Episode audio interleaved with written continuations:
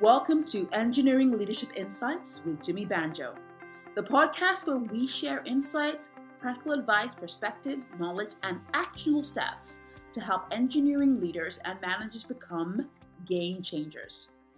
This podcast is a bonus episode on how to turn around underperforming teams, and I'm going to give you a few tips, just some general tips, just to think about while applying what we've talked about in the previous. You want to celebrate intermediate work. It's a long and arduous journey trying to turn around performance sometimes and celebrate. You know, recognize good work, you know, recognize small wins, pat people on the back, buy pizza. Yeah, okay, we're not hitting a 100% of our target. Yes, the backlog hasn't gone down as much as we thought it would, but it's gone down a little bit. We're, we finished the we finished training everybody on the new process. So we'll bring in pizza. Celebrate the intermediate success to keep people motivated and to keep people focused. You also want to involve your team all the way through. Don't go away and work on this. Yes, you have 20 years experience. That's fantastic, but you've got a team of you know, 20, 30, maybe 100 people working with you. You're not smarter than all of them put together. You also want them to buy into this, to want to change, to understand why we're having to go through all this work. So get them to do it. And also, I mean, you're busy. Delegate. Get them involved. Build that muscle. You don't need to carry this on your own. It's a much. It's going to be a, a much more interesting, fun, and faster journey to success if you get your team involved. And remember, success isn't just deploying the new system. It's not just training out this new way of capturing risks. Success is when your performance improves and your customer is happier because they're seeing a bottom line improvement you can objectively show, you know, your your CFO, your business services manager can show over 18 months we've had a month on month improvement by Neil's team. And you need your team to really be on board for that to happen. Third tip is leave the past in the past. You know, people have underperformed. Members of your team have dropped the ball. You've dropped the ball. Your customer's been a jerk. But you have to you, you, have identified that and you should have dealt with that. That might have meant disciplining people, giving out warnings or queries, you know, expressing your displeasure. You've done that now. It's happened. We're now in the improvement phase. You can't keep on bringing back the past because we're we're not in the past. We're trying to build a future. And if you keep on reminding people how how badly they were as an individual, how they contributed this as a person, especially your engineers, your frontline teams, that will sap their energy and sap their strength. And you want them to have a lot of energy and focus to push this change forward because it's going to be a change and it takes a lot of focus. You also want to be forward facing. What benefit will it be in blaming people that you've already disciplined, that you've already, you know, expressed expressed your displeasure?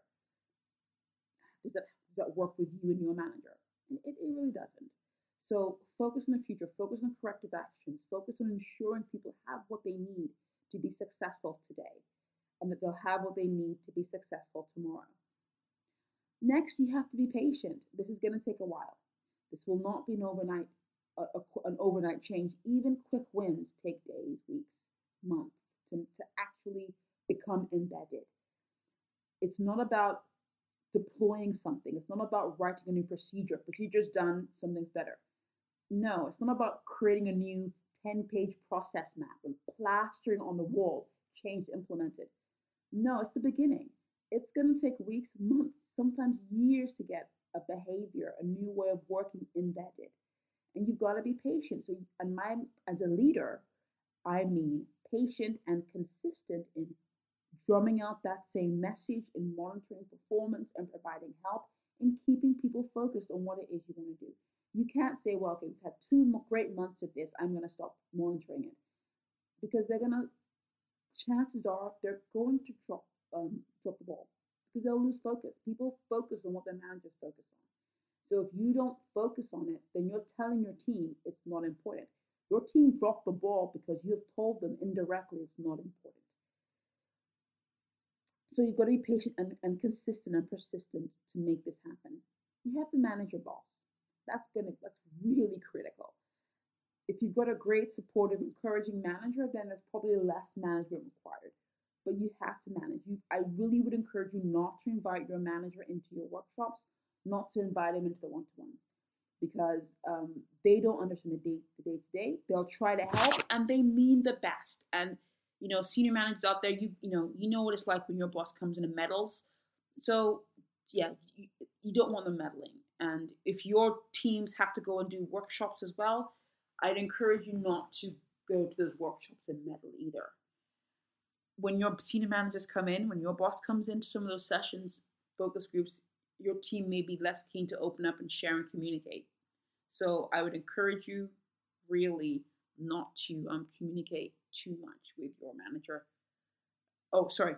Communicate as much with your manager as you feel they can handle, but really manage that communication.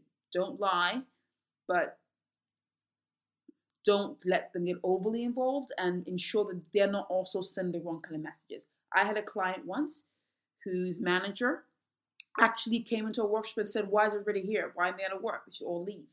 They're wasting their time here. It's a complete waste of time. No one here knows what the problem is and why they're even, even trying to improve something they don't understand is beyond him. And then he left. And you can imagine that kind of that tirade wasn't helpful, encouraging, or supportive.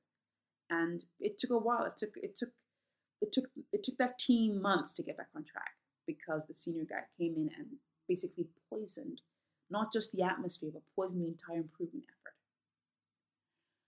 You've got to communicate. You've got to communicate, communicate, communicate, communicate. You've got to, you know, tell people over and over why we're doing it.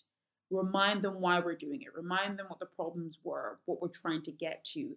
Send emails. Have people who are people you're going to speak to three or four times, and the fifth time they come to you and they'll tell you they have no idea what's going on, but you know that you've spoken to them four other times. So you've got to speak to them again. Don't pretend you've not spoken to them before. I'm not saying be an idiot. Say, oh, yeah, okay, well, I'll tell you all about this initiative that you've, you've never heard of.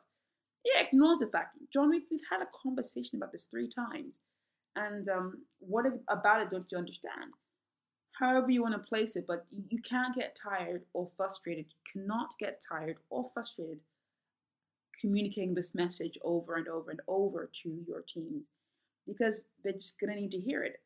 The truth is, the moment you stop talking about it, going back to my point about dropping the ball, they'll they'll may begin to suspect it's not important. You you should stop talking about it when you see this becoming second nature. And you want your managers, your team leaders, your heads, your senior engineers to also be communicating the same message. So if this means having a PowerPoint slide, a slide or two slides they share with their teams, you know, get have give them some props, some tools they can use to communicate the message to, and set that expectation that you want them to be communicating this, what we're trying to do, why we're trying to do it over and over until it becomes second nature. Make it clear to the team that there was a problem, there's a gap, and this, you know, why we're trying to do this, but what the problem actually was, what the benefits are going to be to this solution. Don't just say we're going to implement this new, um, we're going to imp- we're going to implement SharePoint, and everyone just has to do it because it's wonderful and, and it's fantastic, and you can store documents on it. What was the issue before? What the limitations with our old way of working? Why is this going to be better? and get them to really see the gap and be able to prove. You've got to prove that this implementation of SharePoint has helped solve these problems. Otherwise, you know, you've sold your team a bill of goods. So, you know, focus, be clear about the gap.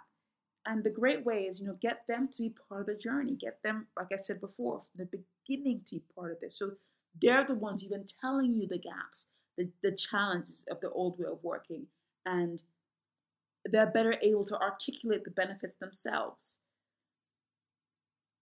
Be consistent, I mentioned, and be consistent, but, but by being a role model.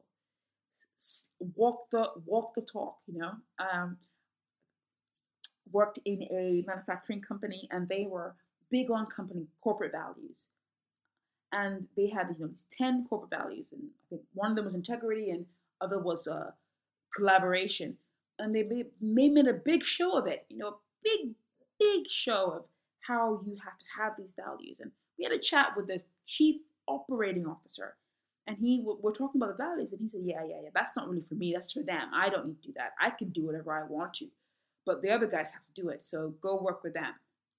Now, needless to say, I left that client, or I didn't work with that client because, but the point is, he didn't believe in what he was selling at all. He was he didn't really believe that these changes were needed needed for him.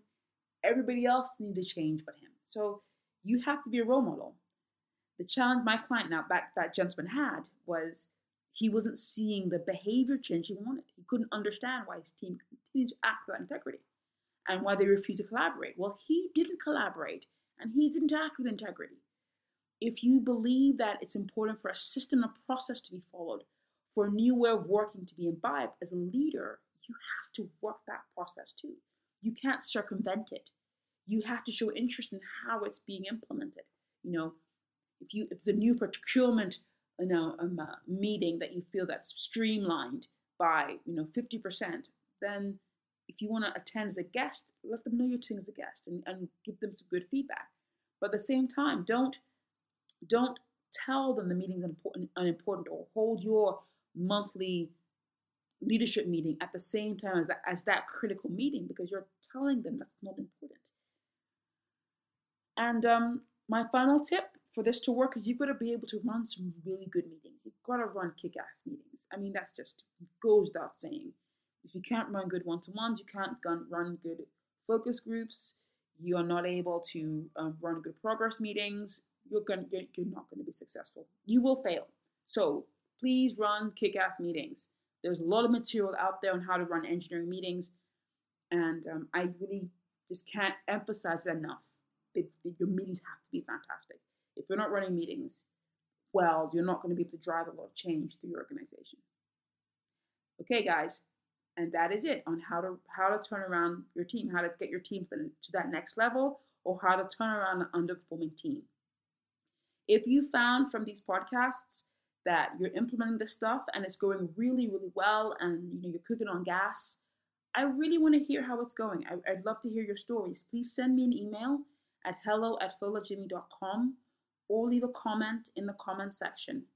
If you find that you know there's you want to you want to learn more about what you could do to really get your team's performance even better, and you'd like a consultation with me on that, you can also, cons- I, I do free consultations for up to an hour at hello at folajimi.com. Send me an email again and we will book something for you and where we can go through your specific challenges you're facing and, and, and just, you know, see what you can do. Like a second opinion, you know, like go to a doctor for a second opinion. Uh, we'll look at what you're currently doing and how you can really enhance that and make some and make some tweaks. And we'll leave you in that consultation to be fair, we're going to leave you some tweaks you can actually use. So we'll leave you some usable, usable action points in that one hour call if you really feel that you, you're, you're doing something you want to. And if you don't know where to start, you know, send me an email anyway, and I'll give you some pointers on, on where to start.